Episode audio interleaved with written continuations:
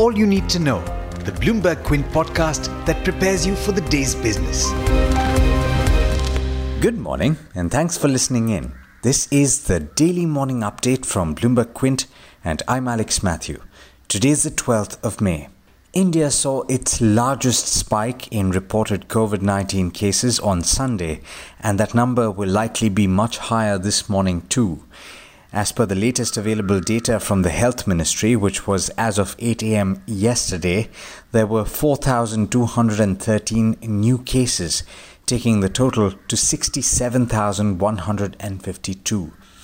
The latest data comes in at eight a.m. in the morning.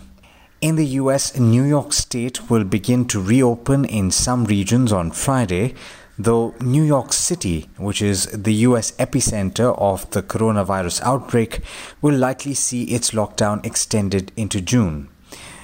Russia has reported a record number of new cases in one day as it emerged as the new hub of the outbreak in Europe, though the spread slowed elsewhere on the continent. France, Switzerland and Greece are planning to loosen restrictions. The U K has outlined a plan to ease the country's lockdown in phases as Prime Minister Boris Johnson urged citizens to prepare for a new normal. Back home, the government is considering allowing some domestic flights to resume on the eighteenth of May or earlier as it looks to reopen a key part of the economy and provide relief to airlines which haven't been able to operate since March because of the nationwide lockdown. That's a Bloomberg story. Meanwhile, some state chief ministers have asked Prime Minister Narendra Modi to give them the flexibility to plan an exit strategy from the lockdown and to allow them to designate areas as red, orange and green zones.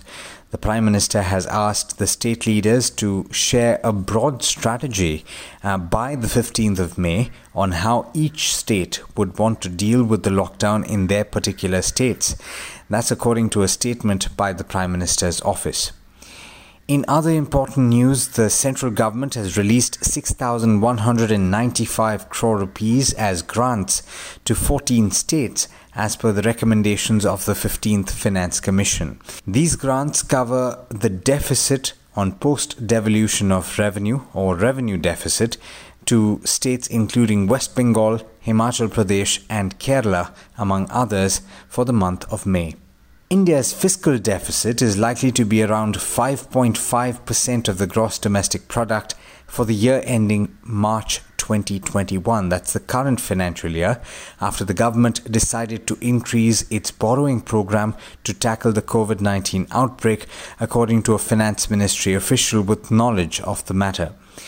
The increase in annual borrowings to twelve lakh crore rupees from seven point eight lakh crore rupees was a required step because of the steep fall in revenue collections and unscheduled spending, including a stimulus package to reverse the slump in the economy. As a result, yesterday, benchmark sovereign bonds in India tumbled by the most in more than three years as markets adjusted to the new borrowing requirement. The yield on the ten-year benchmark government bond ended higher by nearly twenty basis points at six point one seven percent.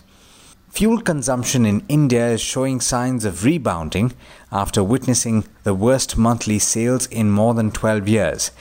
Demand in May will be higher by as much as twenty-five percent as compared to April as planting season begins, requiring tractors and water pumps to burn more diesel, according to officials at two state-owned refineries. Meanwhile, in the international market for crude, Saudi Arabia has announced a surprise move to slash oil output to the lowest in eighteen years as it tries to spur recovery from an energy crisis that has devastated the kingdom's finances. Just hours after unveiling several dramatic austerity measures, Saudi Arabia has said that it would cut output by another one million barrels a day on top of what has already been agreed with OPEC allies. The kingdom aims to pump just under seven point five million barrels per day in June, compared with an official target under the most recent OPEC Plus agreement of just under eight point five million barrels a day. If Saudi Arabia makes good on its pledge, Its production will drop to the lowest since mid two thousand two, according to data compiled by Bloomberg.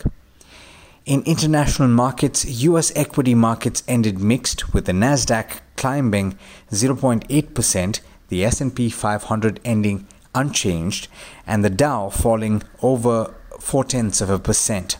All three early rises in the Asia-Pacific region have started in the red. And with that, it's over to Agam Vakil for the trade setup for the day in India. Morning, Agam. How are we looking today? Good morning, Alex, and good morning, listeners. Well, we are seeing some amount of weakness in Asian indices, and that's seeping into the S G X Nifty as well. And based on that, we could very well see muted cues this morning. And once again, I begin with some important earnings, and we will be watching out for Piramal Enterprises, which has reported a decline of two percent in revenue and a net loss of seventeen hundred crores versus a profit of four hundred fifty-five crores.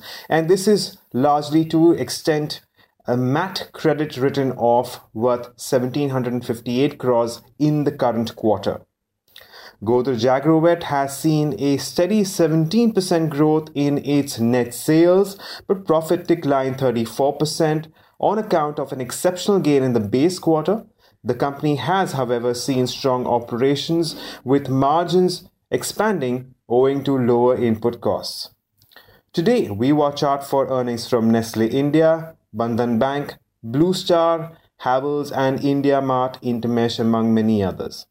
The government of India is mulling resuming of commercial flights on May eighteenth or earlier, according to Bloomberg News. And staying with the sector, we have Interglobe Aviation, which has denied reports of having expressed any interest in Virgin Australia.